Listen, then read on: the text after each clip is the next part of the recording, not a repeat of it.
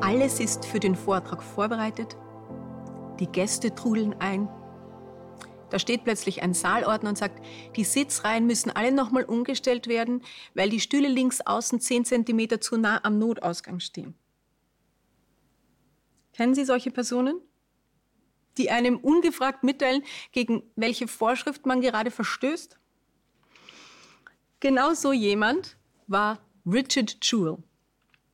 Während der Olympischen Sommerspiele 96 in Atlanta sorgte er als Sicherheitsdienst bei einem Open-Air-Konzert in einem großen Park für Recht und Ordnung. Dabei fiel ihm kurz nach Mitternacht ein Rucksack auf, den jemand unter einer Parkbank vergessen hatte.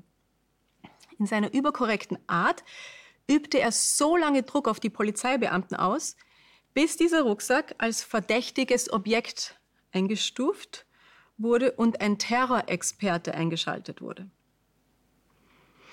Es hätte wieder mal eine von Richards übertriebenen Vorsichtsmaßnahmen sein können. Aber in diesem Fall handelte es sich tatsächlich um eine Rohrbombe. Richard unterstützte die Polizeitruppen bei der Evakuierung und als der Sprengstoff 13 Minuten später explodierte, hatte sich unter den Konzertbesuchern schon eine freie Fläche gebildet. Dadurch kam es neben ungefähr 100 Verletzten nur zu einem Todesopfer. Der unbekannte Wachmann wurde über Nacht zum Helden der Nation. Die Medien lobten seinen gewissenhaften Einsatz, der unzähligen Menschenleben, unzählige Menschenleben geschützt hatte. Im Hintergrund braute sich jedoch ein böses Unwetter zusammen. Der US-Geheimdienst analysierte im Zuge der Aufklärung dieses Anschlags alle Geschehnisse der Tatnacht. Und dabei kam es einigen FBI-Beamten auffällig vor, wie zielsicher und zweifelsfrei Richard Jewell gehandelt hatte. Woher hat er das gewusst? Konnte es sein, dass er selbst den Anschlag geplant hatte, um ihn dann zu verhindern und als Retter gefeiert zu werden? Es hatte schon ähnliche Fälle gegeben. Also geriet der Ahnungslose ins Visier der Ermittler. Heute weiß niemand, wie diese Top-Secret-Information in die Hände der Journalistin Kathy Scruggs geriet. Fakt ist jedoch, schon am dritten Tag nach dem Attentat lautete die Schlagzeile des Atlanta Journal FBI verdächtigt Heldenwachmann als Bombenleger.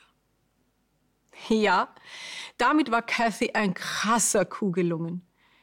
Ihr exklusiver Artikel war die zweite Bombe, die in dieser Großstadt hochging.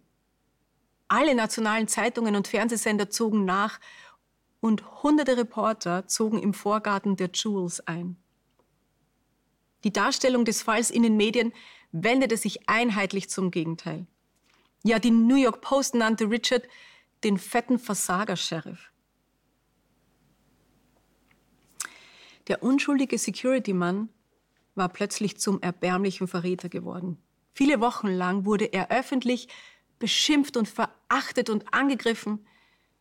Ein Privatleben wurde unmöglich. Obwohl Richard aufgrund mangelnder Beweise nie festgenommen und angeklagt wurde, hatte ihn die Masse schon für schuldig befunden.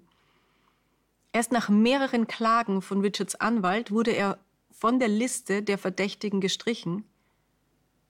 Und fünf Jahre später bekannte sich auch der wahre Täter zu dieser Bombenattacke. Von den Monaten der Medienhetze hatte sich Richard aber nie ganz erholt. Tragische Geschichte. Umso tragischer finde ich, weil es noch jemanden gab, der sich von diesem Debakel nie mehr erholt hat. Und das ist Kathy Scruggs. Ja, genau. Die Zeitungsfrau, die eine vage Vermutung eines Kriminalbeamten zu einem reißerischen Bericht aufgeblasen hatte, in dem skrupellosen Streben der journalistischen Konkurrenz einen Schritt voraus zu sein. Sie war für ihren Ehrgeiz und ihre aggressiven Recherchemethoden bekannt, ebenso wie für ihre respektlose Sprache. Vermutlich hatte sie sich davor nicht die geringsten Gedanken darüber gemacht, welche Folgen ihre voreiligen Enthüllungen für Richard Jewell haben könnten. Davor nicht. Danach aber umso mehr. Diese Geschichte hat ihr keine Ruhe mehr gelassen, hat sie bis zum letzten Atemzug verfolgt, meint ein früherer Kollege, hat sie zerquetscht wie einen Käfer auf dem Bürgersteig. Und ihre langjährige Freundin erzählt, es war, als sei in ihr nur noch ein Vakuum. Ihre Seele war fort. Familienangehörigen zufolge begann Kathy an den Wochenenden immer wilder zu feiern und immer stärkere Medikamente zu nehmen. Im Jahr 2001, fünf Jahre nach Erscheinen ihres Artikels, wurde sie in ihrer Wohnung tot aufgefunden. Kathy starb an einer Überdosis Morphium. Schuldgefühle, ne? die, die können einem eiskalt erwischen. Diese schlagartige Erkenntnis, was man eigentlich getan hat und wie es andere verletzt hat und wie es nicht mehr rückgängig zu machen ist. Und die größte Scham liegt ja oft darin, zu begreifen, wozu man fähig ist. In diesem Fall zu solcher Gleichgültigkeit, ne, ist mir doch egal, ob das wahr ist oder nicht. Oder auch zu solch egoistischen Ambitionen. Ne? Hauptsache, mein Name steht groß darunter. Ich vermute, Kathy spürte diese drückende Last, wandelte sie in Selbstverachtung und sah keinerlei Möglichkeit, das loszuwerden. Sie konnte das nur betäuben mit Schmerzmitteln, betäuben bis, bis zur Selbstzerstörung.